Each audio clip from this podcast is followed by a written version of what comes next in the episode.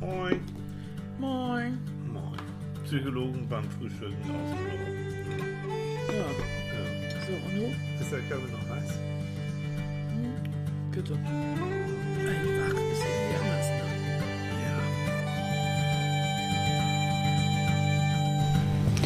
Guten Morgen, meine Damen und Herren. Ich freue mich sehr, Sie heute Morgen mit einem Live-Bericht aus C114 begrüßen zu dürfen, dem Zimmer der Wahl in der Beobachtungsstation des Krankenhauses Schleswig. Ja, ja, ja mach das mal nach. Mhm. Macht das mal. Also Leute, wirklich, erstmal moin, ne? Haltet zu, das ist kein Scheiß. Wenn ihr das sehen könntet, also ähm, ja, Annika hat Sehnsucht nach dem Krankenhaus gehabt und da liegt sie jetzt und ist schon wieder gut drauf. Sonst hätten wir den Podcast nicht gemacht. Und, und ich habe unser mobiles Aufnahmebüro jetzt in die Klinik verschoben. So. Ja. Mal gucken, was passiert, ne? Ja. Früher oder später wird einem von uns das Mikro ins Gesicht fallen. Ja, und oder irgendwelche Ärzte kommen oder Notauto der Rettungszuschauer. Lasst euch überraschen. Ich habe zu Annika gesagt, Hase, äh, wir müssen nicht. Doch, sagt sie. "Mm, Wieso? Ob ich nur hier liege oder zu Hause liege, ist eigentlich auch völlig egal. Ja. Ich habe wieder, ich habe wieder eine Infektion, Leute. Ja. Und da ist ein, ich habe es jetzt kapiert, es ist ein multiresistenter Keim, der das immer hervorruft. Und den kann man wirklich nur im Krankenhaus mit einer Infusion bekämpfen. Nicht zu Hause mit Tablettchen. So.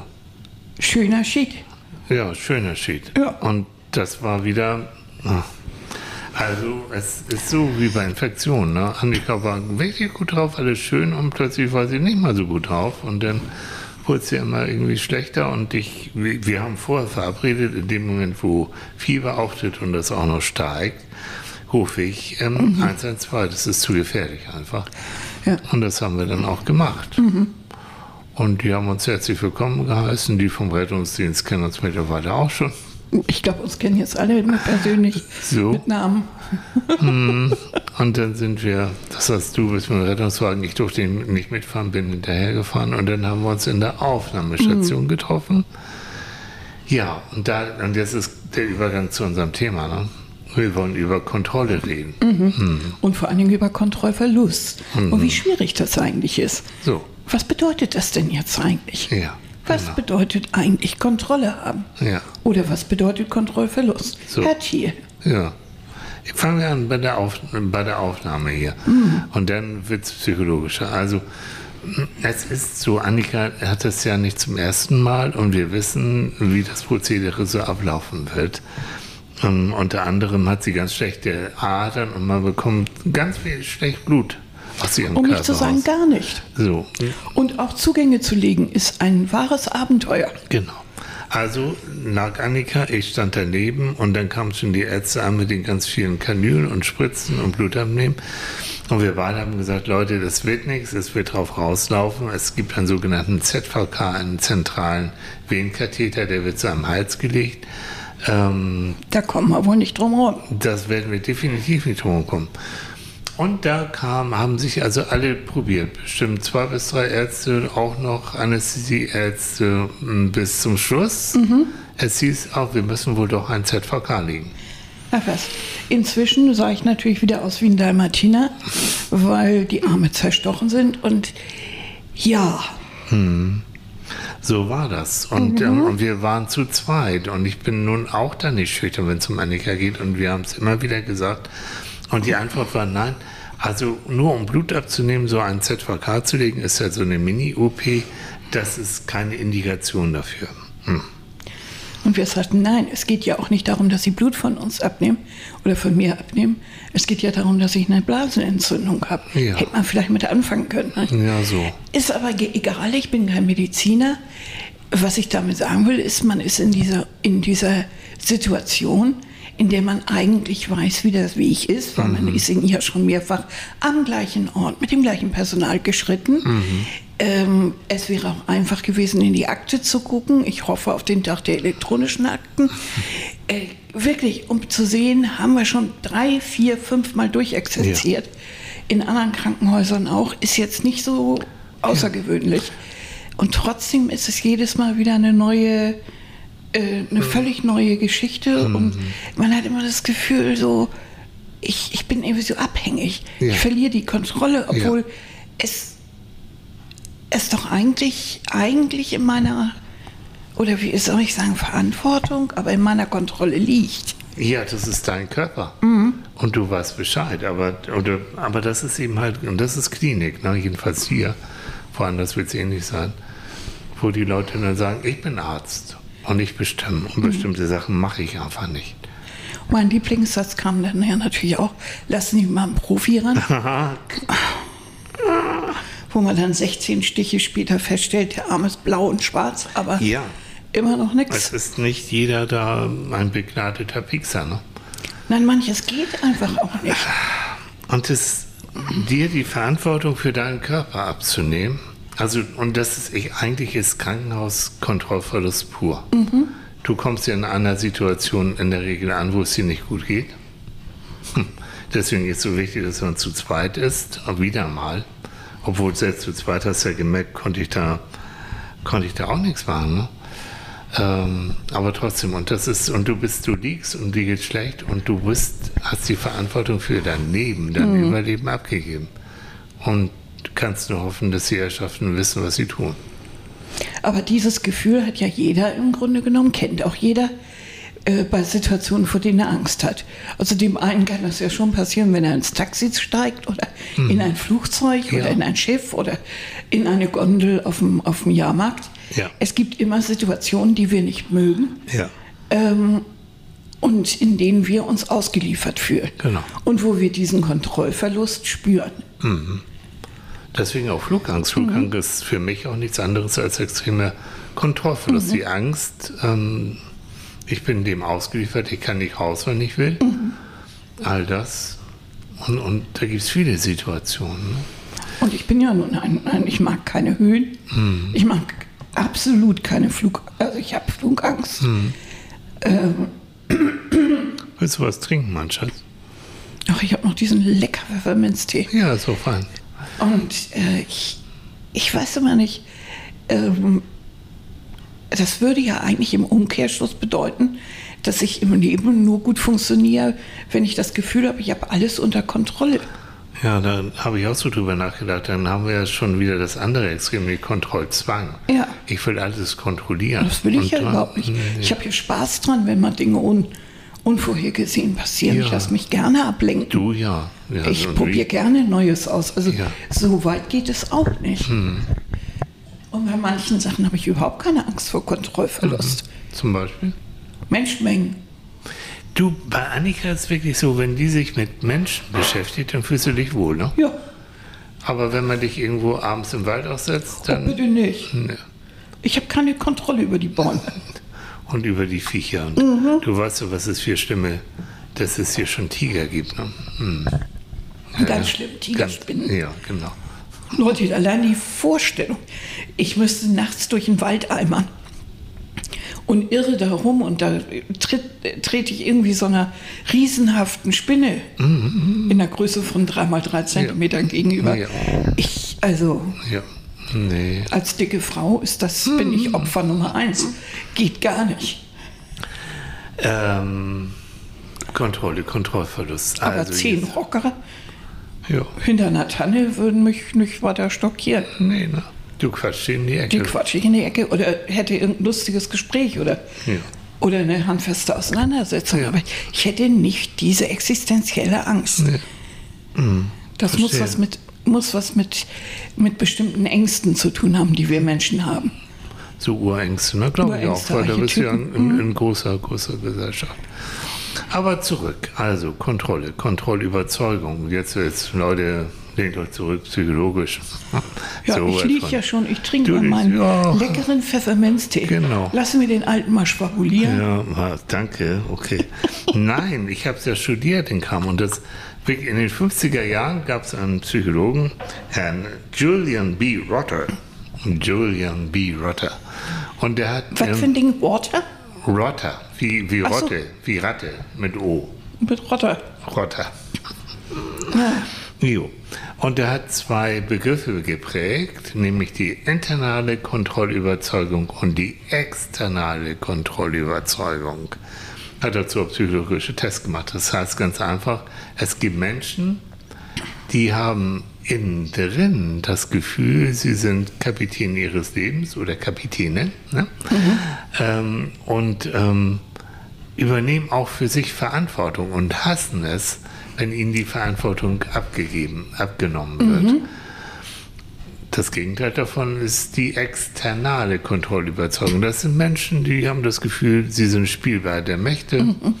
Sie werden von außen, ihr Leben wird von außen kontrolliert. Ähm, sie haben wenig Kontrolle.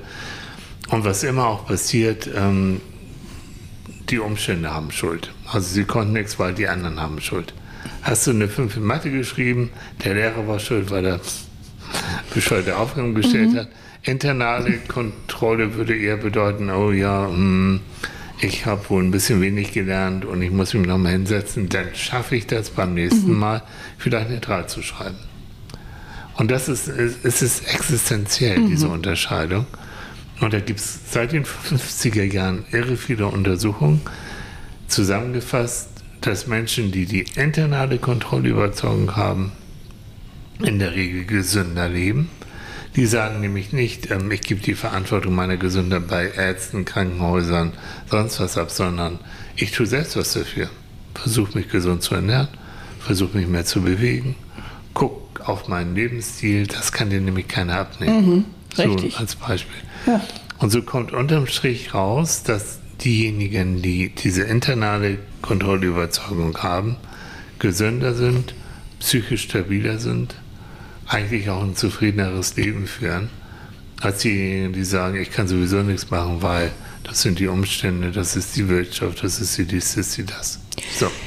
Ähm, ich habe immer gedacht, oder ich habe mir immer vorgestellt, dass so etwas eigentlich eher so ein, ein Lebensoptimismus ist, mhm. so ein gewisser, ähm, so eine wie soll man sagen, so, ein, ja, so eine Selbstsicherheit, mhm. die einem dadurch gegeben wird, dass man schon als sehr früh, als Baby, eigentlich schon erfahren hat, du bist gut so, wie du bist. Mhm. Du wirst so geliebt, mhm. alles in Butter. Mhm. Wenn du Mist baust, baust du zwar Mist, aber es ändert nichts dran, dass du, dass du ein lebenswerter Mensch bist. So und ähm, dass all diese Sachen, die dann kommen, wie du bist nicht genug und du, ähm, du, du müsstest eigentlich noch mehr tun und mhm. du bist nicht liebenswert mhm. und so, dass das dazu führt, dass man eigentlich immer zu dieses unsichere Gefühl hat. Mhm.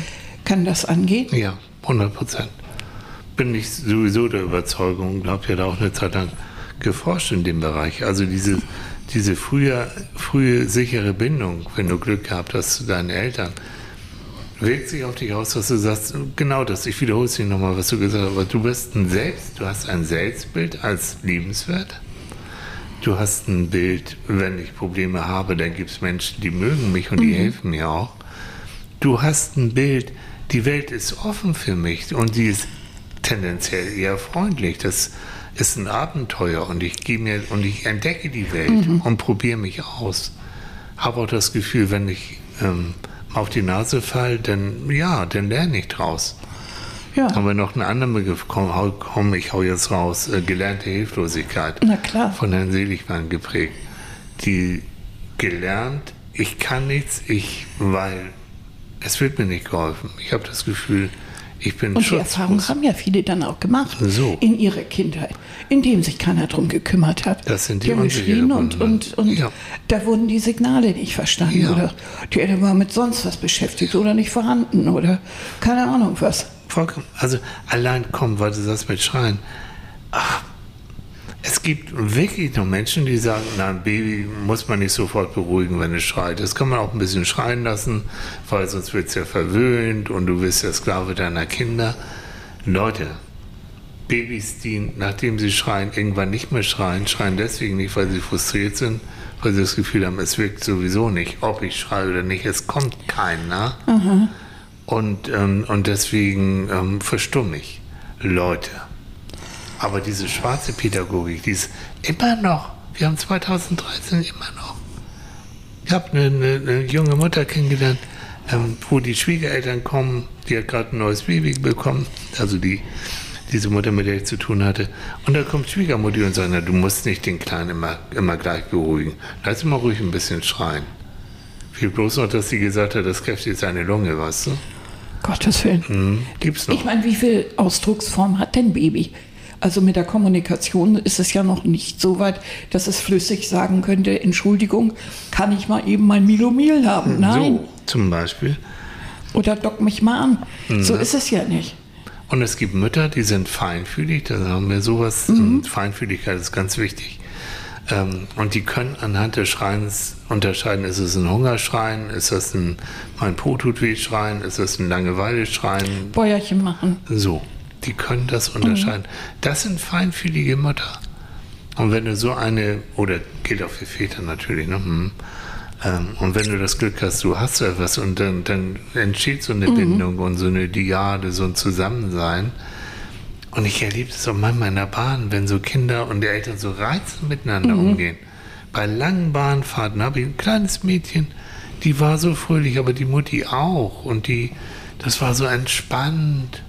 Und die kleine schusselte so durch den Gang, weil war langweilig, aber war fröhlich und hat eben guten Tag gesagt. Und ja. Das ist. Ja, so. Mhm. Und wenn du so aufwächst mit diesem Gefühl, die Welt ist freundlich zu mhm. mir, weil ich bin auch ein freundlicher Mensch, die Leute mögen mich. Das hatte ich eigentlich immer. Du bist ja auch, du bist, äh, du bist immer ein Strahler, ne? Ich übrigens auch. Hm. Aber du bestimmt bist ja immer noch. Und wenn wir irgendwo hinkommen, mhm auf fremde Menschen treffen, eigentlich immer gleich irgendeinen Kontakt oder irgendwas. Ja. Also das selbst hier bei unserem kleinen Podcast, wenn du dir hm. überlegst, Leute, ähm, Annika ist nicht auf Facebook, ist nicht auf Instagram, oh, Rettungswagen. Nicht auf Instagram und Co. Äh, Entschuldigung, ist eben live, ne, aus dem Krankenhaus. Mm, und trotzdem, so, auch wir werden hier jetzt auch nach dem Podcast wieder so viel erleben mit den Glückwünschen und Genesungswünschen. Das heißt, Annika hat ja durch deine Art so eine verbindende Art. Und die mögen ja. Menschen. Hm. Ja, ich mag Menschen ja auch. Vielleicht merkt man das einfach. So, genau. Weil mit Menschen gar nicht was anfangen. Das ist, das, da habe ich das Gefühl, ich habe ein richtiges, ein tolles Gegenüber, spannendes Gegenüber. Mhm. Und wenn ne, und wie und dein Lachen und überhaupt. Also ohne dass du aktiv bist, nur durch unseren Podcast hast du hunderte von Menschen, wenn nicht Tausende, die dich irgendwie mögen in der mhm, Art. Was ich ganz erstaunlich finde. Mhm. Und ich freue mich darüber. Ja. Ich freue mich immer wie so ein Kind. Ja, natürlich. Ja, Jubel. Und es geht auch, auch da, jetzt schweifen wir ein bisschen ab, ähm, es gibt Kinder, die sind mit einem fröhlichen Temperament auf die Welt gekommen und dazu gehörst du. Ich eigentlich auch. Wurde mir jedenfalls auch mhm. immer nachgesagt. Also ich war auch immer fröhlich. Habe mir immer gedacht, muss, die musst nur sagen, Michi lacht mal, Michi lacht. So. Und bei dir glaube ich auch, ne? Ja. ja. So, und die haben. Waren wir deshalb ein bisschen dressiert? Hm, vielleicht. Oh, macht nichts. Gute Na, wir waren ja brave Kinder. Also, waren wir. No. Waren wir. So, aber was, ähm, was genetisch tatsächlich ein Stück weit festgelegt ist, ist das Temperament, was du hast. Mhm. Augenfarbe und Temperament. Und wenn du das Glück hast, dass du ein Temperament, ein Temperament auf die Welt gekommen bist, was eher einnahmend, also was leicht, also was freundlich ist, mhm. dann ist es gut. Es gibt Kinder mit schwierigen Temperamenten, Schreikinder. Und das wird schwierig. Also die lieb zu haben, mhm. Bedarf manchmal Unterstützung. Ne? Das denke ich auch, ja. Mhm. Aber also ich weiß, dass meine Mutter, die war ja auch noch, die war ja sehr jung, als ich mhm. gekommen bin und äh, Anfang 20 und äh, dass die ja großen Spaß daran hatte. Ja. Und hat ja jede verrückte ja, Idee mit ja, mir durchgezogen. Ja, ne? ja. Naja, also dieses ne, Bindung, so wie du in die Welt. Und da kommen wir jetzt auch da, diese Untersuchung zum Beispiel, jemand, der internale Kontrollüberzeugung mhm. hat, ähm, hat mehr Coping-Strategien, also Bewältigungsstrategien in schwierigen Situationen zur Verfügung. Der redet mit, der holt sich Hilfe, der ähm, und da hat man unter Studenten herausgefunden, die, die es nicht so haben, mhm. neigen mehr dazu, Drogen zu nehmen. Also sind mit höherem Prozentzahl sind es Menschen, die ähm, zur Sucht neigen. Solche Coping-Strategien, kann man die lernen? Ja. Wie mache in ich der das? Therapie. Indem du, also bei mir ist es so, in der Beratung ganz konkrete Situationen, ganz konkret. Wo fällt es dir schwer? Zum Beispiel, ja, nehmen wir was. Du, du, du bist unglücklich in, auf der Arbeit oder in der Beziehung und früher hast du angefangen zu saufen oder hast andere Sachen gemacht, um dich in Stimmung zu bringen und dich abzulenken. Und eine andere Coping-Strategie wäre zum Beispiel, du rufst, anstatt zu saufen, rufst du, sofern du hast, eine gute Freundin, einen guten Freund an und redest mit ihm. Eine Coping-Strategie wäre auch, du planst, was du am nächsten Tag, wie du mit demjenigen, der dich da geärgert hat, gemobbt hat, wie du mit ihm umgehst. Was hast du für einen Plan? Da siehst du schon wieder, du versuchst dann Kontrolle darüber zu kriegen, indem du einen Plan machst, einen Handlungsplan. Ganz konkret. Oder ich baue Farbbomben. Oder du baust Farbbomben. Ja, das fände ich auch. Oder du klebst dich in der Firma fest. Hm, Nee, schlecht. Schlecht. Nee, nicht gut, ne? Ja, ich gut. Nicht gut, ne? Nicht Vergiss gut. Das, das nehmen wir raus. Nein, aber so. Also Coping-Strategien, die nicht dazu führen, dass du dir wieder selbst wehtust, dass du dich womöglich selbst verletzt. Auch das.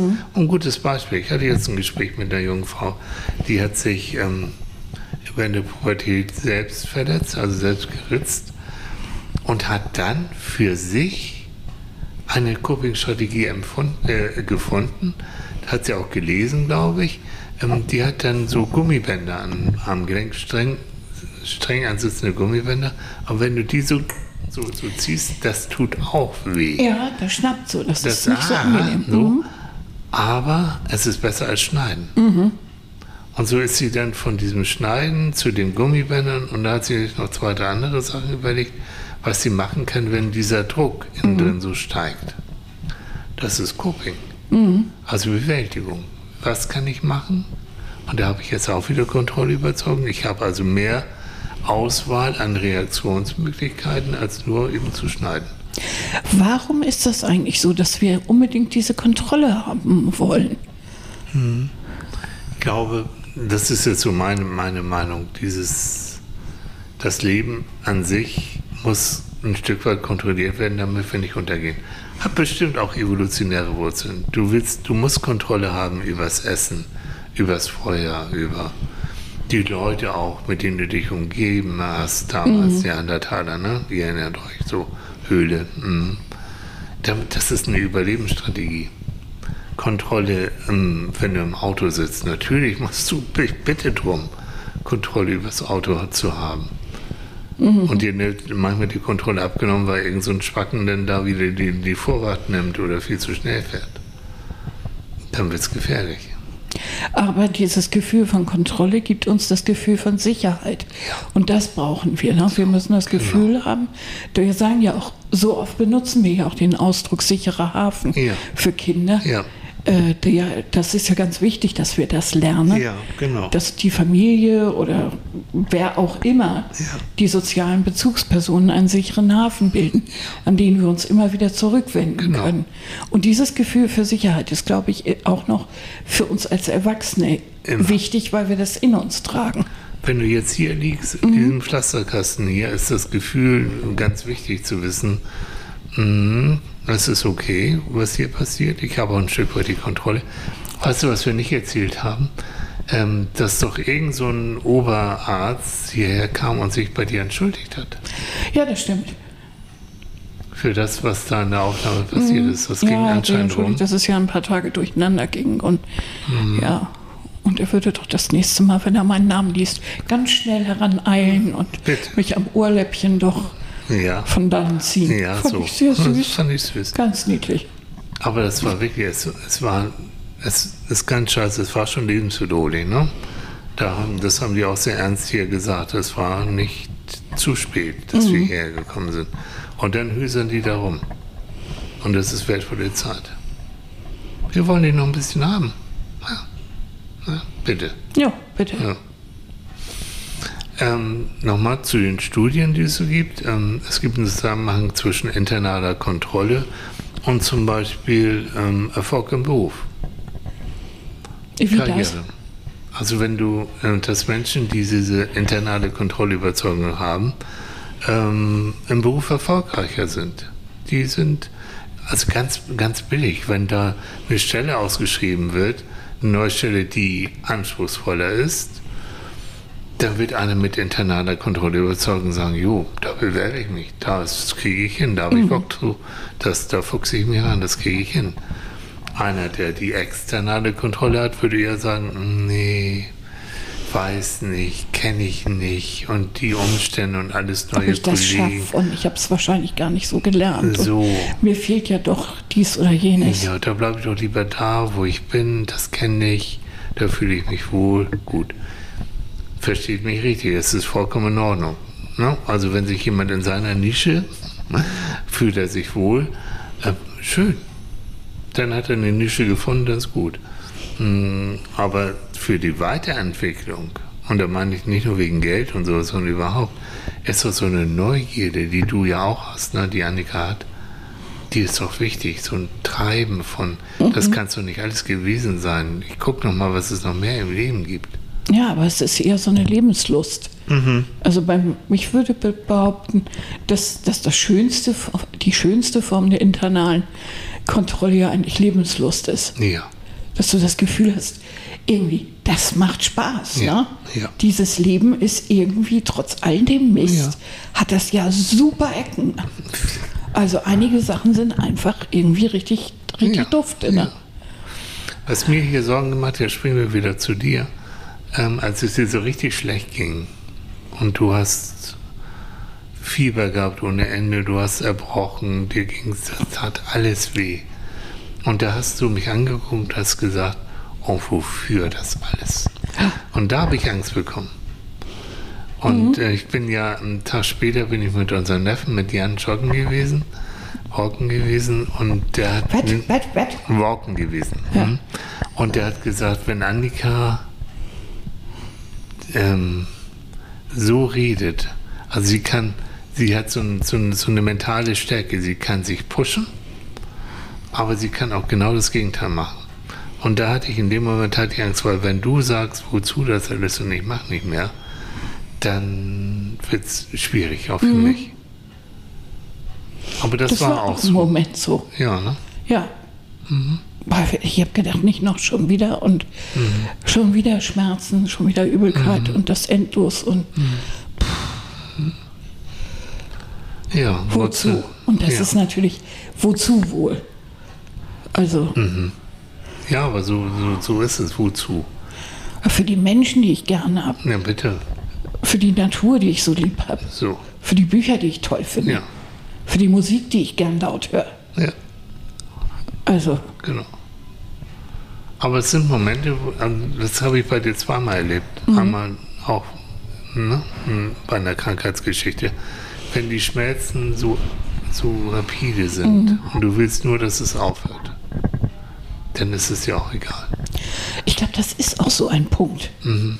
den, man, den dann viele erreichen. Mhm. Und das ist eben der Job, Entschuldigung, hier in diesem Kasten. Die haben die Möglichkeiten, dich mit Schmerzmitteln so zu behandeln, dass du eben genau nicht diesen, dieses Leiden hast. Ne? Und das haben die am Anfang nicht gut gemacht. No, no, no. Und wo wir, wo wir beim, beim Krankenhaus sind, ähm, auch noch eine Studie, Leute. ähm, das, und zwar unter, unter Krankenschwestern. Mhm.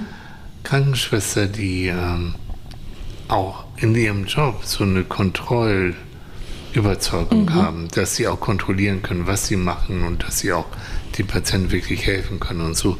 Ähm, die haben weitaus weniger mit Burnout zu tun, als diejenigen, die sagen, die machen so sowieso hier, was sie wollen. Mhm. Bin ja nur Spielball der Mächte, weil die kürzen und machen und tun, was soll das? Mhm.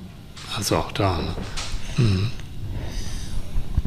Ja. Also das gilt dann aber eigentlich für alle Berufe. Ne? Mhm. Also überall, wo Menschen ein, mit so einer gewissen Lebenslust und Optimismus mhm. an die Sache rangehen, kommen sie natürlich irgendwie besser damit zurecht, ja. äh, als wenn sie die ganze Zeit das Gefühl haben, man spielt mit ja. ihnen. Genau. Okay. Vielleicht ist das auch interessant, um sich die politische Lage anzugucken. Mhm. Äh, wenn die Menschen Angst haben und haben das Gefühl, sie sind eigentlich nur Spielball der, der Politik oder der Mächte, Ja. dann äh, begehen sie auch dumme Sachen und Ja. wählen Parteien, wo man nur sagen kann, Leute, äh, Mhm. nochmal überlegen bitte, Ja. ob Weil das jetzt so denken, intelligent ist. damit kriegen wir Kontrolle und dann wischen Nein. wir den anderen was aus. Nee, es wischt ja, es, es fehlt ja Konzept noch. Natürlich. Es fehlt Ja, überall ja, Konzept. natürlich. Das fällt mir gerade an, sonst vergesse ich es, weil wir hier nun liegen und Annika hat hier auch noch so einen Tropf und dies und das. Es gibt so eine wunderbare Untersuchung, dass wenn Menschen Schmerzen haben und die liegen so wie, wie Annika jetzt im Krankenhaus, wenn man denen einen Tropf mit Schmerzmitteln gibt und sagt, an dem Rädchen kannst du drehen, wenn du noch da drehst, bekommst du mehr Schmerzmittel, wenn du so drehst, weniger, dass die weniger Schmerzmittel zu sich nehmen, unterm Strich, als diejenigen, wo immer die Krankenschwester oder der Arzt kommt und sagt, wir machen mal. Das heißt, die Kontrolle, wie weit kann ich Schmerzen aushalten, wie viel will ich haben, führt nicht dazu, dass sie sich abschießen. Im Gegenteil, die dosieren so wenig wie möglich und so viel wie nötig. Und das tun, weil du wartest ja gar nicht erst so lange. Nein. Du merkst, es passiert wieder ein bisschen, du dosierst ein bisschen, gut ist. Mhm.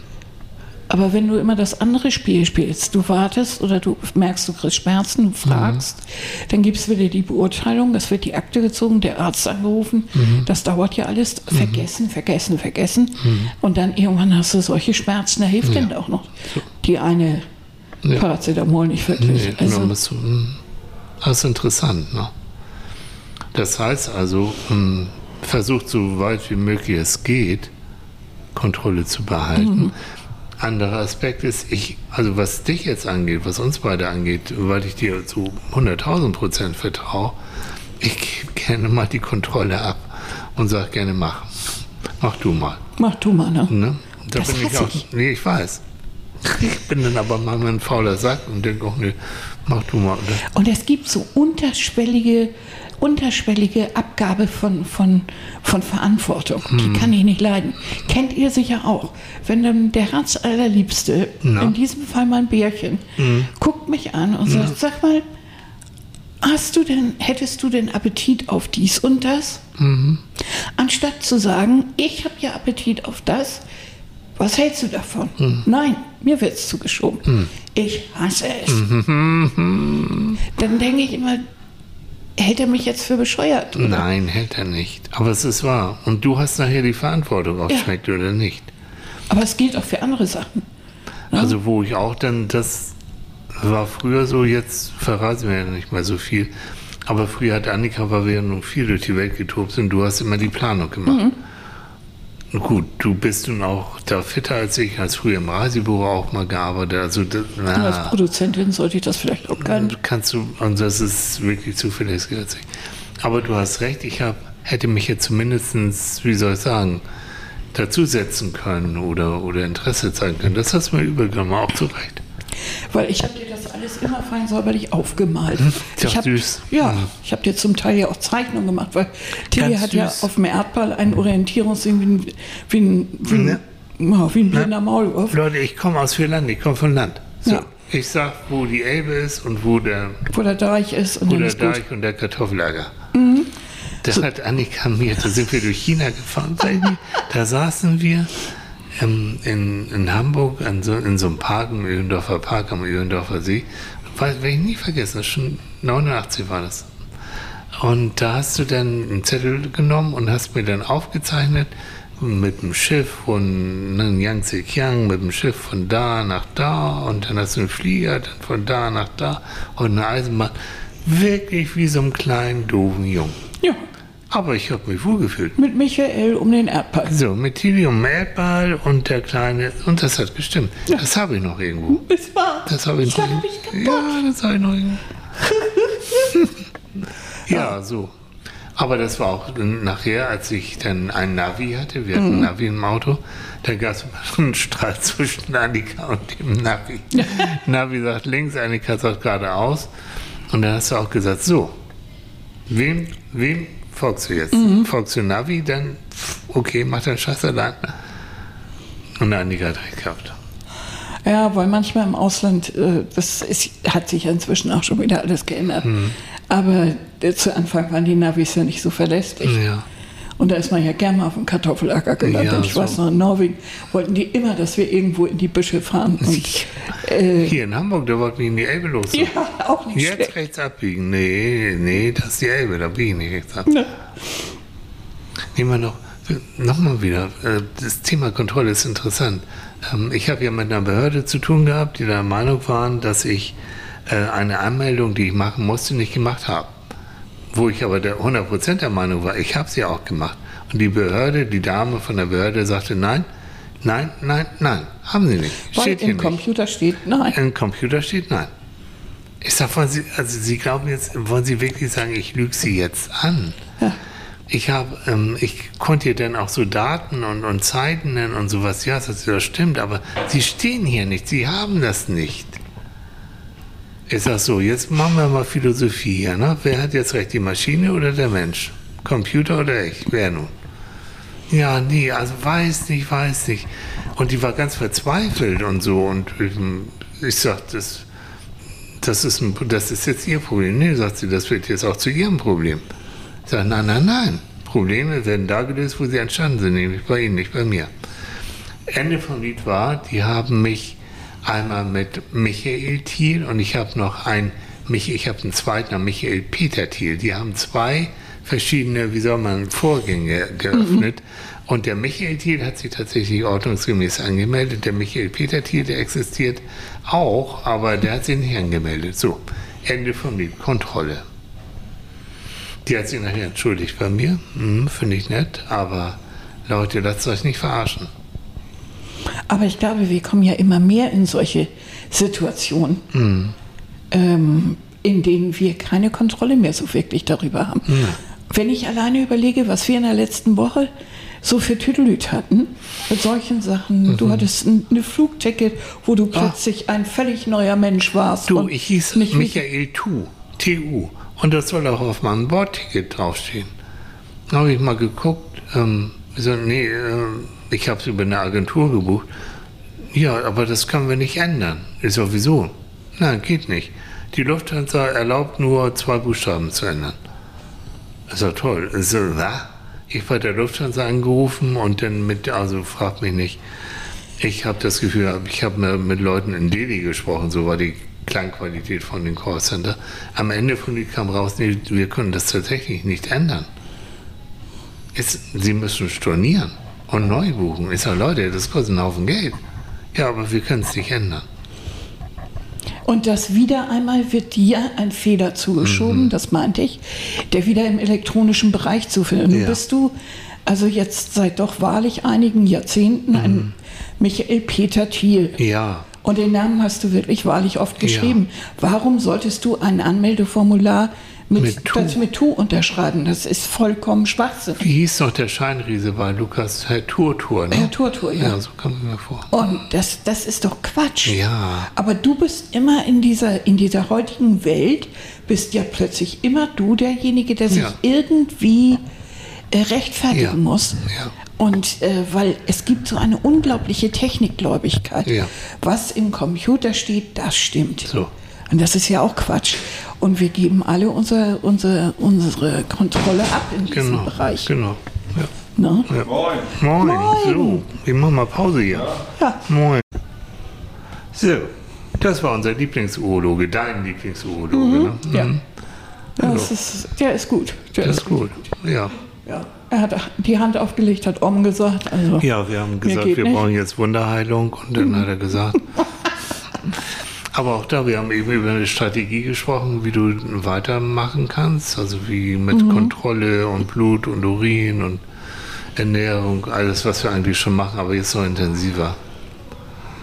Bei Annika können wir ja sagen, du hast Nierensteine und die sind im Moment nicht operabel. Und solange die Dinger nicht operabel sind, machen die eben diese Infektion. Also das habe ich jetzt verstanden. Doch schon, hast du verstanden. Ja, ich freue mich. Hm. Und die Dinger müssen kontrolliert werden, indem wir Ja, auch versuchen. alles, was drumherum ist. Also Blutwerte, Ja, Pischwerte und so. ja. Ist ja kein angenehmes Thema zum Frühstück. Nee, ne? Wo wir hier beim frugalen Mal Auch sind. hier Von- im Krankenhaus so egal. Ja, Ja. Ja. Trinken wir noch ein bisschen dein Pfefferminztee. Ja. Ja, ihr Lieben, so, also das ist, also das ist jetzt wirklich ähm, ein Novum, ne? Live aus der Klinik, Pfefferminztee, Peachbeutel, Katheter, Urologen, alle Flüssigkeiten. Was wollen wir jetzt, wie, wie kriegen wir jetzt die Kurve? Was wollen wir denn den Leuten noch mitgeben? Ja, fürs tägliche Leben. Fürs das ist ja tägliche hier eine Leben. besondere Situation, Ja. in die natürlich auch der eine oder andere mal kommt. Also an alle Leute, die jetzt momentan auch krank sind oder zu Hause liegen und krank sind oder in einem Krankenhaus sind und so. Ich drücke euch, ich knuddel euch, Hm, ich mit. mhm, weil wir wissen, wie es ist. Aber auch an alle anderen. Ihr beschäftigt, habt euch bestimmt schon mal irgendwann damit beschäftigt, ne? So Kontrollverlust und verdammt und dass man sich ärgert, dass man, äh, dass man so das Gefühl hat, man ist so spielbar der Mächte und dass man denkt so, und wieso können die das mit mir machen? Und das, dann gibt es eben diesen schlauen Tilly, der Ja, dann sagt. Strategie entwickeln. Coping-Strategie entwickeln.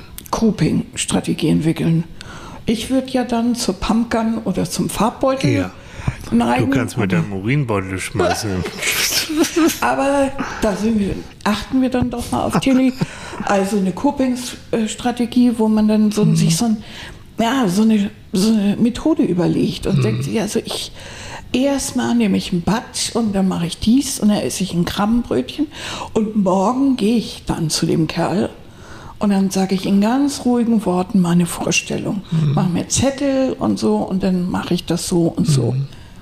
Zum Beispiel. Und ich würde auch sagen, im Zweifelsfall dieses, wenn du gefragt willst, ob du etwas machen willst und irgendwie reizt dich das, aber du hast ein bisschen Schiss. Dass du, es muss nicht, darf nicht gefährlich sein, ist klar, ne? also im, im, im ungefährlichen Rahmen. Dass du bitte dir immer wieder einen Schutz gibst und sagst, ich probiere es aus. Da hatten wir das letzte Mal, ne? man bereut immer das, oder vorletztes Mal, man bereut immer das, was man nicht gewagt hat. War mit jedem, ich habe mich überwunden, ich bin über mich hinausgewachsen, gewinnst du wieder das Gefühl von Kontrolle. Dein Selbstwertgefühl steigt, deine Selbstwirksamkeit, auch so ein Begriff aus der Psychologie, steigt. Und das wäre sowas, das, das was ähm, Annika vorhin gesagt hat, ne? dieses neugierig sein, neugierig aufs Leben sein und sich dann ausprobieren. Und zwar ein Leben lang. Also von Anfang an hatten wir bei der Medienbüro einen, einen, einen Satz, also das haben wir gleich zu Anfang gesagt. Bei jedem Auftrag, bei allem, was wir an Anfragen hatten, äh, immer wenn die Frage kam, hätten Sie Lust oder interessiert Sie das oder was meinen Sie und so, dass wir immer erstmal Ja sagen. Ja. Und sagen, ja, das hört sich interessant an. Ja. Und das bitte auch so empfinden. Ja. Und dann die Einzelheiten klären. Genau. Wenn dann der Moment kommt, wo wir sagen, aber bis hierhin und nicht weiter. Ja. Oder das hat sich gut angehört, aber das, was Sie jetzt möchten, das möchten wir nicht. Ähm, dann ist das eine andere Sache. Aber es ist erstmal dieser, dieser offene Wille.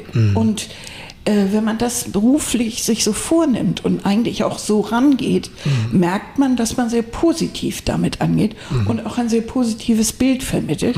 Und wir haben eigentlich nicht Schwierigkeiten dass wir, äh, mit irgendwas gehabt.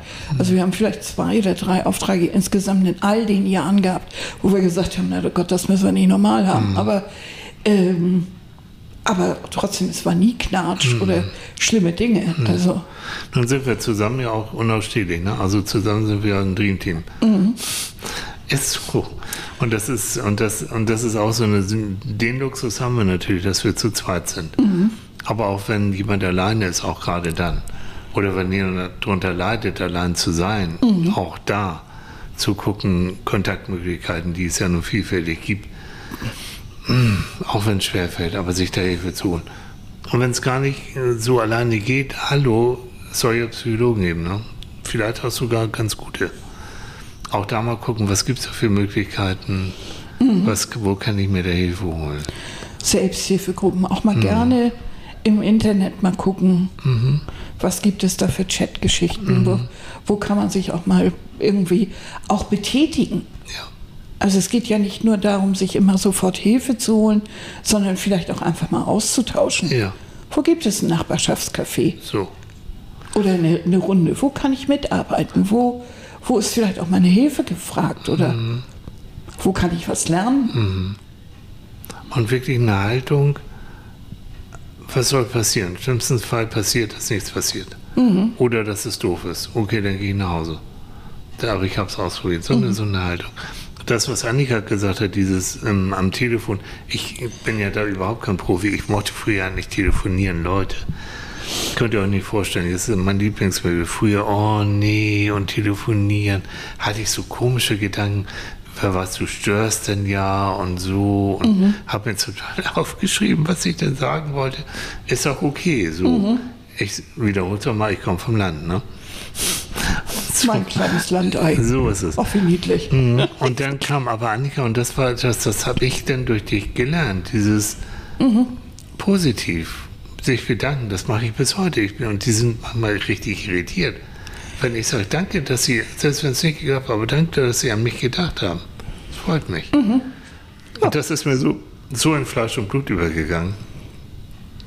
Und einige machen das dann auch. Also ich finde es aber, es ist eine angenehme Art, dieses, du hast meine Nummer gewählt, um mich zu sprechen. Und dafür bedanke ich mich doch schon mal.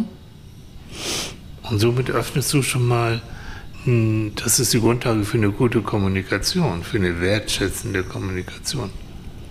Aber ich empfinde das auch so. Ja, ja, das ist echt. Das ist so. Aber in der heutigen Zeit hat man immer das Gefühl, alles um einen rum ist nur immer genervt. Hm. Wenn du irgendwas willst, ach, schon wieder einer, der was will. Selbst das kannst du zum Thema machen, wenn du das hörst im Telefon. Dann kannst du fragen, ich habe so das Gefühl, ich nerv sie gerade oder ist ein stressiger Tag heute.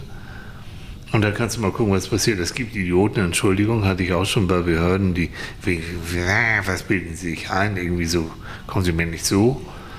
Hm. Und andere sind dann aber, ja, tatsächlich. Ja, also ich kann das so. Das sind welche sagen, oh, das ist ein Tag. Mhm. Ich weiß nicht, was los ist. Montagmorgen. Die Woche nimmt kein Ende. Aber ich so? hatte, hatte auch, ich muss in zwei Wochen oder was muss ich, wird meine Schilddrüse operiert. Leute, dann machen wir Podcast aus. Ja, wir frequentieren im Moment die Krankenhäuser, aber das ist, äh, wird nicht schlimm werden, sage ich, ist auch so. Aber die, ich musste ein paar Mal den Termin verschieben und hin und her. Und dann habe ich mich bedankt bei denen, dass die so freundlich sind und den Termin für mich nochmal verschoben haben. Und da sagte die Ärztin, warum? Sie sind ja auch ein freundlicher Mensch. Und das fand ich toll. So ein Mensch, ist das toll. Vielen Dank. Und damit nimmt sie einen auch schon mir jedenfalls ein bisschen auch die Sorge und die Angst. Ich bin da gut aufgehoben, das weiß ich. Ähm, aber so etwas, ne? Danke, ich habe mich bedankt und die dann zurück bedankt. Und so können wir doch wirklich fröhlich miteinander umgehen. Ne? Aber du hast doch selbst auch hier im Krankenhaus und überall erlebt, wie andere Patienten sich zum Teil verhalten, Mhm. Ja, schlimm. die ja sehr fordernd sind. Oh, das ist ja kein Hildenmasse. Ist so mal so. und die, die, die überhaupt nicht freundlich sind. Also die müssen sich zum Teil schon schlimme Dinge anhören. Ja. So, ich gucke dir in die Augen, mein Schatz. Ich glaube, du hast echt lange durchgehalten. Wunderbar, toll. Das war also live aus der Klinik bei Psychologen beim Frühstück. Frühstück aus dem Krankenbett. Ja, wo es kein Frühstück richtig gibt. Ne? Nee, Ein ich muss Tuk-Tuk wieder. esse ich. Ja, ich versorge aber Annika, also keine Bange. Ah. Mm, ja, ich merke schon, ich weiß, was jetzt gleich kommt, wenn ihr das hört. Wenn ganz viele Genesungswünsche und das macht man auch ruhig. Da freut sich Annika, ich freue mich auch. Und die haben bisher immer geholfen, sie Mhm. werden auch dieses Mal helfen. Natürlich. Ne? Und mal gucken, vielleicht nächsten Sonntag. Ja, der Arzt sagt, du wirst noch ein bisschen hier bleiben müssen und wir gucken mal, wie lang. Ich hoffe ja nicht. Ich weiß, wenn Annika erstmal diesen Zipfel wieder zu fassen hat, dann geht es so schnell weg. Wir gucken mal, wo ihr uns nächste Woche Sonntag erwischt. Also, habt Ja. einen richtig schönen Sonntag. Ja, und Ne? Genießt euer Frühstück. Mhm. Und wir hören uns nächsten Sonntag und habt eine schöne Woche. ja, Also, bis bald. bis bald. Jo, tschüss.